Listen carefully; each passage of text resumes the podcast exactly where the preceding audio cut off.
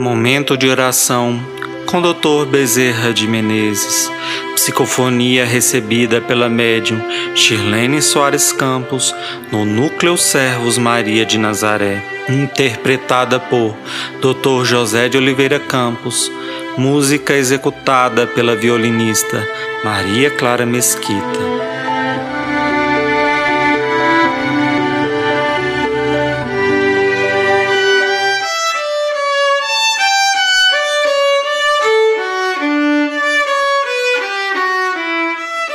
Obediência às leis divinas. Vivemos sob regras de obediência, de disciplina, sobre o império de leis rígidas e leis flexíveis. Agora, por que não obedecer, meus filhos, às leis divinas, se maior do que qualquer presidente está Deus, se mais importante do que qualquer família está a família humana? Por que, meus filhos, não obedecer às diretrizes tão iluminadas que Jesus veio nos dar? Ele deu imensa importância à Virgem Maria, mas sabia que não podia ser filho único de uma mulher santa. Ele teria que ser o mestre de muitas criaturas sem caminho. E o caminho dele foi o caminho que outros trilharam após o Mestre.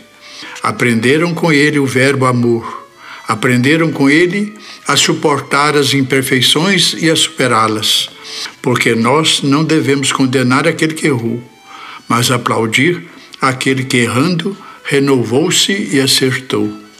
Essa é que é a tarefa de todo cristão não anotar jamais os erros, mas sim a importância da renovação dos irmãos.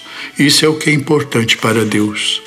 Se nós devemos ser obedientes a tantas leis que governam o ser humano na terra, vamos também obedecer às leis divinas, que mandam nos amarmos mutuamente, ajudarmos o nosso semelhante, desprendermos-nos enquanto é tempo das pesadas cargas que trouxemos do ontem. Muitas vezes nos impacientamos, ficamos aflitos, angustiados, criticando e, no entanto, quantas vezes somos profundamente injustos? Porque às vezes criticamos aqueles que muito e muito veríamos em vidas passadas e que tiveram para conosco muita paciência, muita renúncia, muito amor.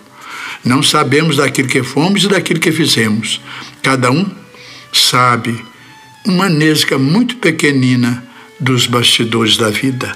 Por isso, meus filhos, caminhem obedecendo a Deus, caminhem sob o signo do amor, caminhem sendo fraternos, caminhem trabalhando sem cessar, sem nunca reclamar, porque isso é que hoje vocês possuem nas mãos, que é o trabalho. Podem ter certeza, será amanhã a libertação tão almejada, tão sonhada para seus corações.